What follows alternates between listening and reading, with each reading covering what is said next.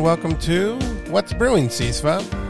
What's Brewing, CISFA is a podcast produced for the California Community Colleges Student Financial Aid Administrators Association. I'm your host, Dennis Schrader. I serve as the 2021 22 CISFA past president. My co host Dana is still at home recovering from a little appendicitis, and so she won't join us till probably next week. But What's Brewing CISFA will hopefully continue to inform and entertain you 30 minutes at a time. So let's start the show.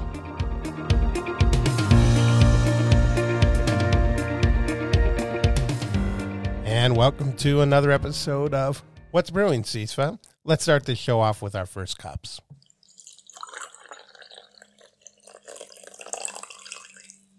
Or maybe solo cup there, but not red solo cup because that would be a brand name. But as I said, Dana is at home recovering after having her appendix taken out. I thought put in, but I, I, I should have corrected myself last show. Taken out. And she's recovering well. Everyone that knows her or wants to know her, she's a fantastic person. I hope she actually downloads these episodes to hear all the good things I say about her.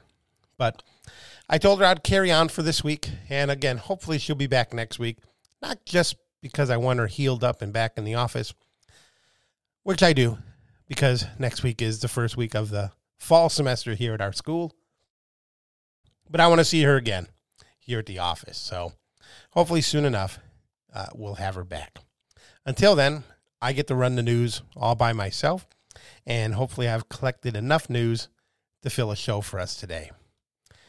I'm going to kick things off with uh, an email I received from a, a colleague uh, that comes from Department of Ed. They had put out a summary recently of changes to the application processing system for the 2022-23 school year. So this fall is part of the 2021-22 school year.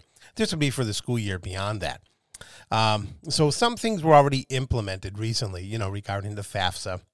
Uh, things, for example, the drug conviction question, the question about selective service, although still on the form, those items are no longer considered to be eligibility items. The big stuff starts rolling out for the 2022 23 school year. And that FAFSA, again, that FAFSA for that cycle comes up this October. So, as it says here in the announcement, there were no major changes other than changes to the look and feel of FAFSA on the web, aligning it with the design of the rest of the studentaid.gov website world. Uh, but here are some other changes that are coming down the line for the FAFSA. So, users will select a role before they even start a FAFSA. So, normally, students, it's a very student centric form would assumingly know that the form is about them from the start. But by users selecting their role of either student or parent or preparer, this hopefully is meant to reduce the likelihood that parents will start the form with their own information instead of their students' information. There will be some other changes in some names of options.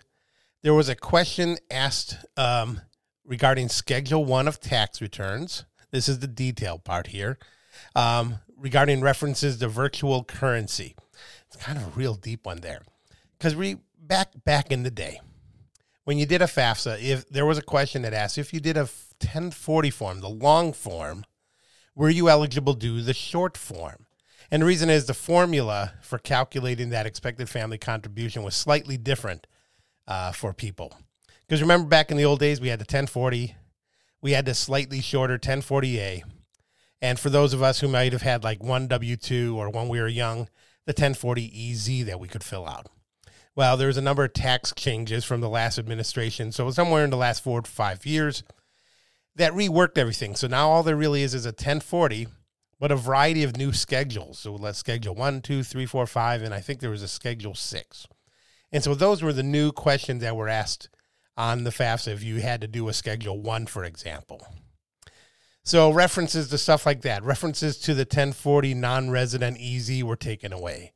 Changes to stuff about uh, the household information is going to make some new changes in the FAFSA because uh, the way they look at the number of people in the household, and they used to ask a question about the number of people going to college. That question is actually disappearing. So there's a number of things coming out for 2022 23, um, including some behind the scenes stuff. If you want more details, I printed out because I like to have the paper copy for my weekend reading when I'm not trying to read for fun. The summary of these changes from the Department of Ed. And of course, as a summary comes from the Department of Ed, it's only 33 pages long. So if you've ever, if you got lots of time on your hands and you want to see nice charts and such, we'll definitely put a link in our show notes to how you can get this summary of changes straight from the Department of Ed. In other news, moving on, Public Policy Institute of California recently put out uh, an article just last week about how applications for the DREAM Act have fallen and fallen significantly.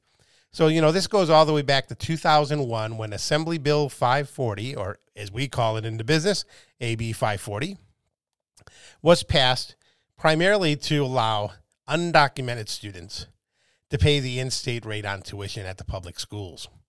Before that, if you were an, uh, an undocumented student, obviously you could still go to K through 12. You could go to college, but you had to pay what an out of state student paid. And to just give you an example, UCLA, an in state student, let's say, pays about $12,000 a year. An out of state student almost pays three times as much. So going back to 2001, Assembly Bill AB 540 was passed that at least allowed them to pay the in state rate. And then, probably about 10 years later, somewhere around 2011 12, a couple of new bills were passed. One was just to make it legal that a college could process incoming scholarships for an undocumented student because there's some legalese there that had to be done. And the other one created what's called the California Dream Act application.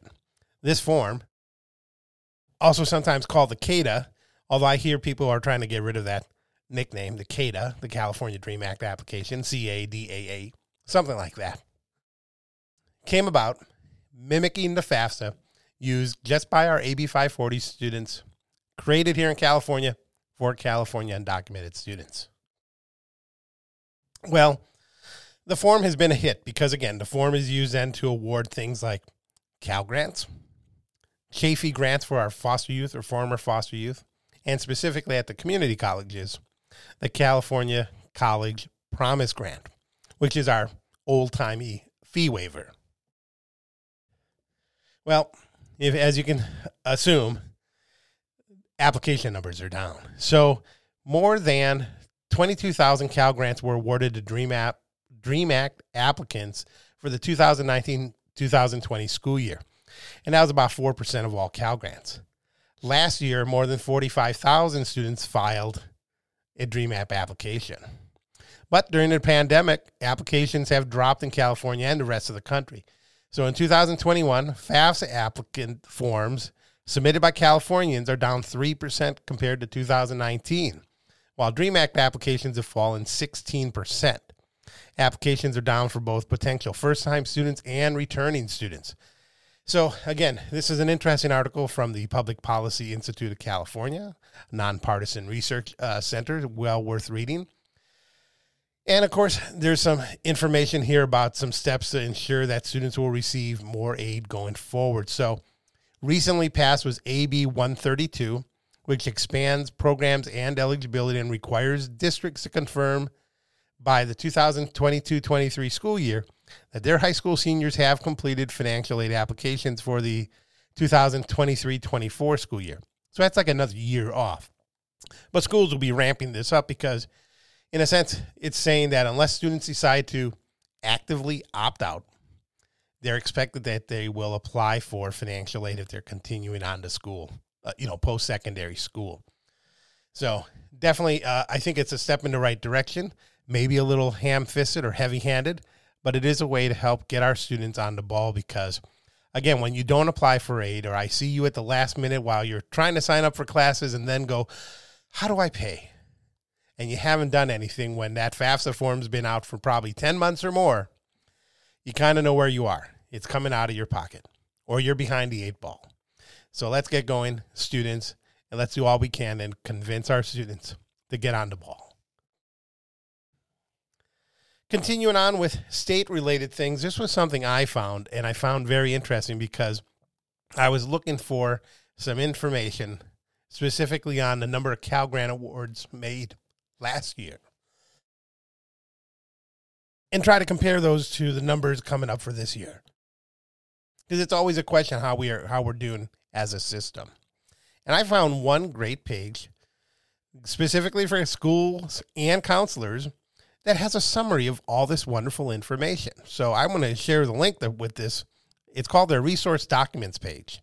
And so you can find everything from the cal grant handbook updated not too long ago Cal Grant, what we call income and asset ceilings. So that's just something when I'm talking at a financial aid night with parents, and they go, if my income is a certain amount, does that mean I get no aid? Well, with the FAFSA, it's really hard to tell because, again, there's a number of factors that calculate what we call the expected family contribution. And that number, high or low, tells us high or low the student's need for financial aid. So it's kind of a sliding scale. It's an indexing figure in a sense. Cal grants are a little different. There are some set ceilings or maximums for the size of a household to be eligible both on the income and asset side for either a Cal Grant A or B or such. And so there are some tables out there. And so those tables are put out every year, you know, and they're adjusted for whatever, inflation, etc. And so I found where I could find literally the last six years of income and asset ceilings.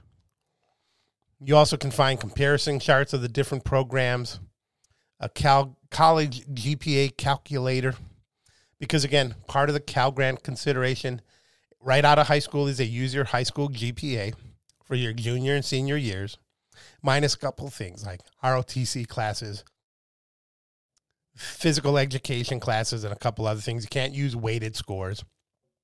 But for students who've been out of high school for a while or are coming to community college, they can use their community college GPA once they've had a certain number of units taken. And that sometimes can be helpful for the students who just barely got out of high school, but are doing really well their first couple years. Maybe didn't get Cal Grant because of that, but now may qualify for Cal Grant when they're into their community college years or potentially getting close to transferring time. So I found all this information just randomly by looking for one thing, thinking that it was going to take me just to that specific item. But no, there's just a variety of things here at this resource documents page. And I have to say, the California Student Aid Commission has done quite a bit of work uh, to improve their website. They've improved their uh, data system, what we call web grants. There's web grants for students where students can manage their Cal grants. There's web grants for administrators like me and my staff, and they've done a lot of improvements behind the scenes and in front of the scenes to make their information a lot cleaner and easier to find. So if you need to work with the Student Aid Commission or you just want some resources on Cal grants or other state aid programs, I'll show you how to get to it. We'll have a link in our show notes. And in fact, I'll maybe put a couple links here. I actually pulled the PDFs here that tell me the award amounts for Cal grants, as they do vary according to whether you're a community college, a UC, a Cal State, etc. Because with the UCs and Cal States in particular, it's pegged to the cost of the tuition. With the community colleges, there is a maximum, usually a Cal Grant B, that's tied to enrollment level. That amount usually is set in law, but it also has usually had an added amount to it based upon people who will pay in a certain amount of money on their California tax returns towards the program. Well, apparently that bottomed out over this uh, pandemic time. And so we're back down to kind of like the base amount. But I'll include those links for you in the show. So I think here I'm going to slip a little music in before we move on to some other updates, in particular from the federal people.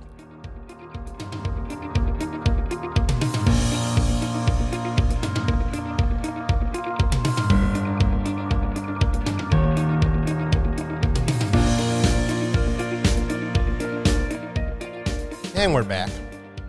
And we're back for our second cup. Or in my case, my my first cup with a little extra. With a little refill. So back to the news we go. So some recent news, and you might have read or seen some of this on the major uh, networks or newspapers, if anyone knows what a newspaper is anymore. Um, starting in September, Department of Ed had said they will begin automatically discharging Title IV or federal Title IV loans and teacher education assistance for college and higher ed or TEACH grants, um, service obligations of borrowers who are identified as eligible for total and permanent disability based on information obtained through the quarterly data match that they do with the Social Security Administration. So, in other words, students who have a total and permanent disability, as marked with Social Security, because oftentimes they report it through them uh, because they may then start collecting certain types of Social Security disability insurance, SSDI. So, under the William D. Ford Federal Direct Loan Program, older uh, FFEL loans, as we call them, the Federal Family Education Loans, Federal Perkins loans, Teach grant programs, uh, and sometimes those Teach grants turn into loans if a student does not go into the world of teaching. They may qualify for this discharge um, based on certification from a physician that they're totally and permanently disabled, or a notice of award of SSDI or SSI from Social Security Administration, or a determination by the Veterans Affairs Office that they're unemployable due to a service connected disability.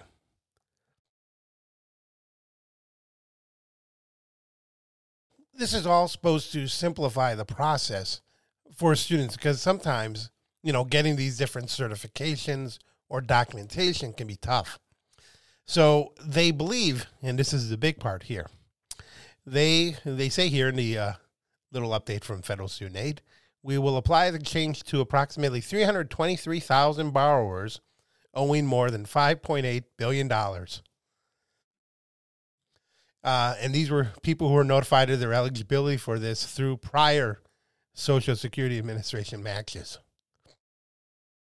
But in this case, who may not have submitted applications for their discharge um, as previously required under the law.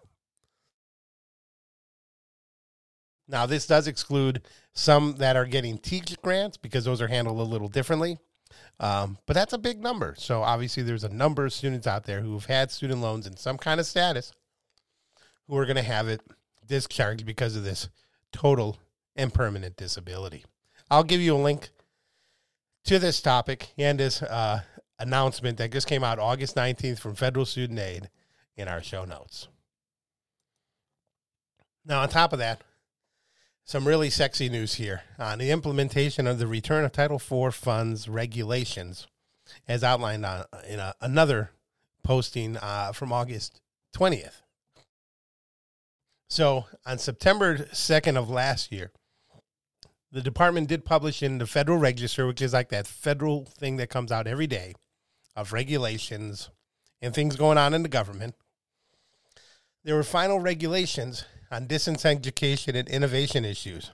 And there was a number of changes to the regulations governing um, the Higher Ed Act. And so this changed some of the requirements here uh, uh, for return to Title IV. And return to Title IV is basically a process. It's what happens if a student receives federal aid for a semester or quarter or whatever period of time and then completely withdraws. The federal government, uh, through our process, or what we call our 2T4 process, a student will earn their financial aid based upon how long they're in that period of time. So, generally speaking, in the olden days, and I think the 60% thing still applies, if a student made it 60% or longer into a semester or quarter before completely withdrawing, they will have earned 100% of their aid. But if they haven't, they drop out after a couple of weeks or not quite to the 60% point, they may owe some of that money back. So there's a number of amendments to this regulation, and I'm not going to go through them all. But in particular, there was a order of return of funds, like you return Pell Grant money first, you return FSEOG next, et cetera, et cetera. They've changed some of that around because it's about returning grant money first, oftentimes, and then getting into like loans or other programs. There's some other changes as far as what academic attendance means or attending an academically related activity. Those all kind of influence what was that last date of attendance for the student, which again can make a big difference.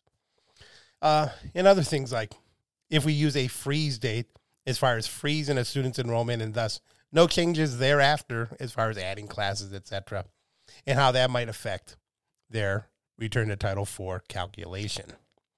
I'll give you a link to this. This is just some additional information. People have been working on this since July 1st and trying to implement this because it's taken effect just a month or so ago, but there's a lot more to it. One last thing on the federal student aid front. I just happened to notice that for 2021 22, the school year, we're just starting up. The Federal Student Aid Handbook has some of the chapters already posted to the Federal Student Aid Partner website. So, normally the first part that comes out is the application and verification guide. This helps you understand completely the application process through the FAFSA and also verification as far as when we're required to verify, for example, income or as.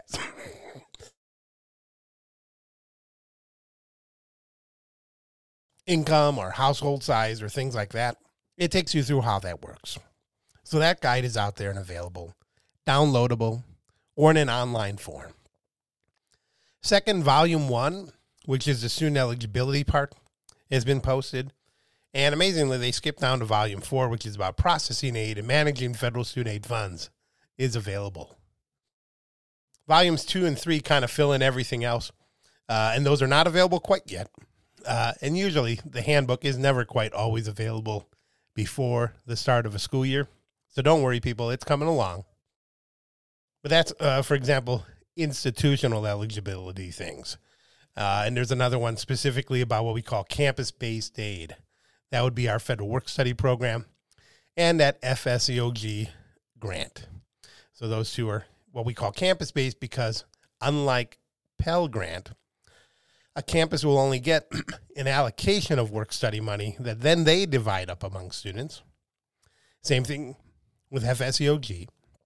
Whereas if every student who applied for Pell Grant at my at everyone who applied for aid at my school qualified, say, for Pell Grant, they could all get Pell Grant. There's not a limited dollar amount for my school. But guess to let you know, the handbook is starting to roll now, roll out now, piece by piece. So I'll give you a link to how you can download those, like I do. I download the PDFs for easy reference.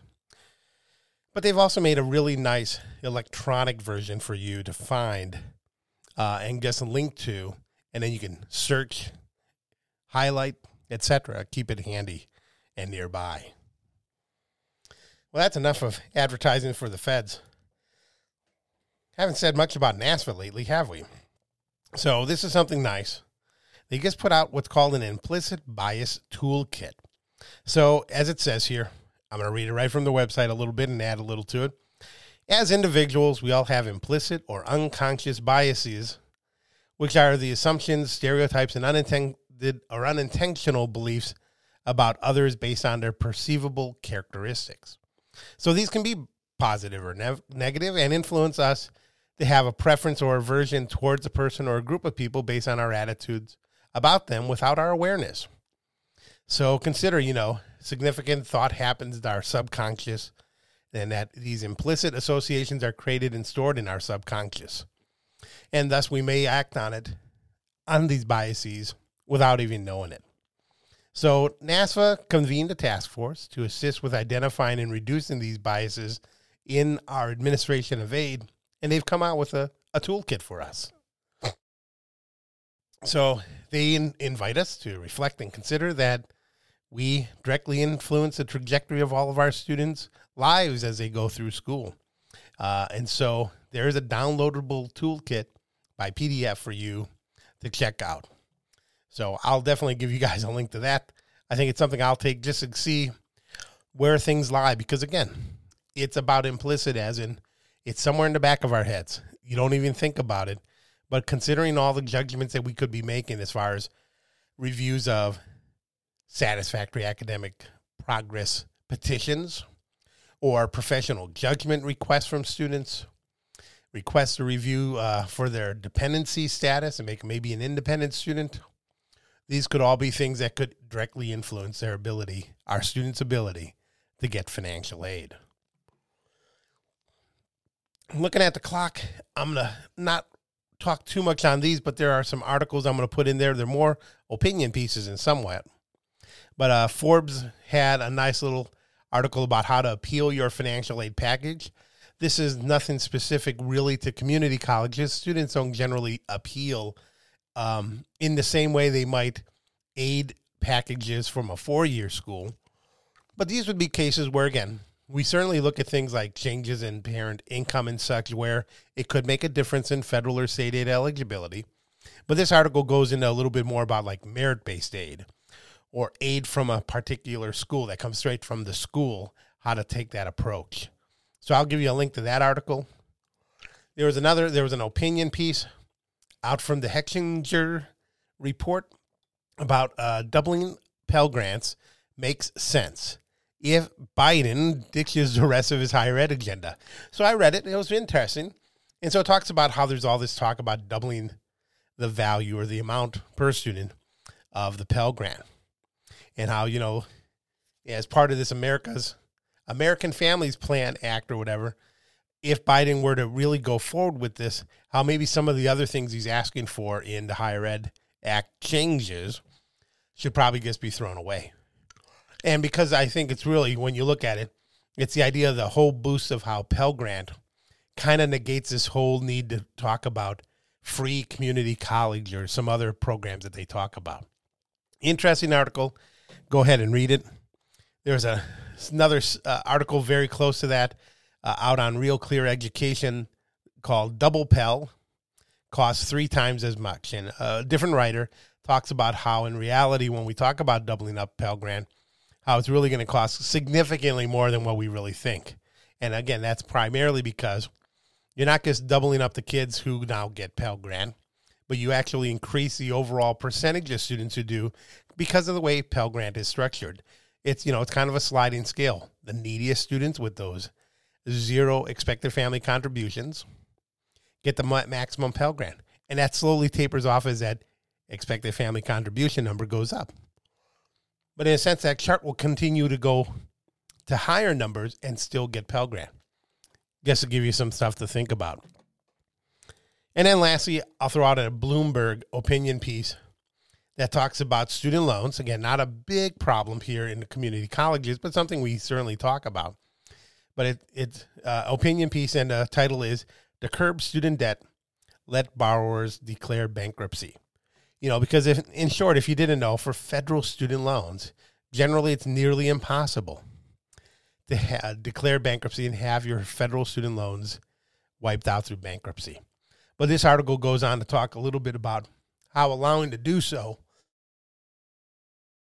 will hopefully allow a little bit more discernment in who is taking out these large amounts of loans, oftentimes for grad school and sometimes in programs that may not have the payback. I think I've brought that up a couple times on different articles, but I don't want to get too in deep in depth here.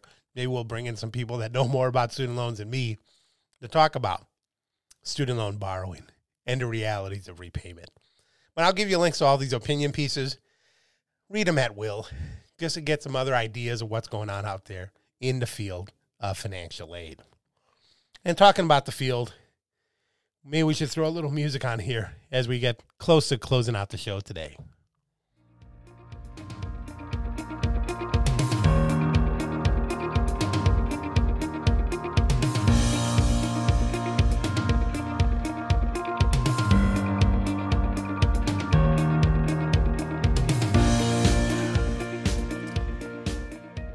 And we've made it, everybody. We've made it to the last sip segment.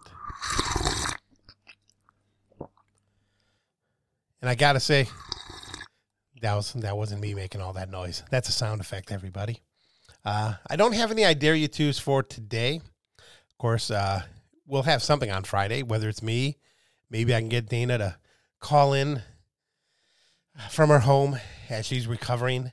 I'm anticipating she'll be hopefully in next week, but I want to make sure that she's well rested up and well recovered before she shows up. So I'm going to save my I dare you twos for the end of the week at this point. And I think to get everybody here out on the road, if you're not already listening on the road, like I usually listen to so many podcasts when I'm in the car, get the music rolling here and move our way on towards the end. So, although Dana's not with us today on the show, I want to thank her. And of course, thank you, our audience, for tuning in. If you have anything to say or you have some topics you want us to discuss, email us at wbcsfa at gmail.com.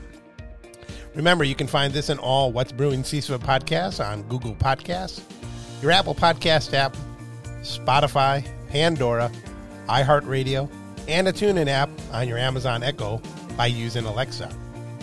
What's Brewing CASFAA is a production of Studio 1051, a creative collaboration of Dana and myself. This has been episode number 117, recorded the night of Tuesday, August 24th, 2021. I hope everyone have a great day or night, and of course, have a great week.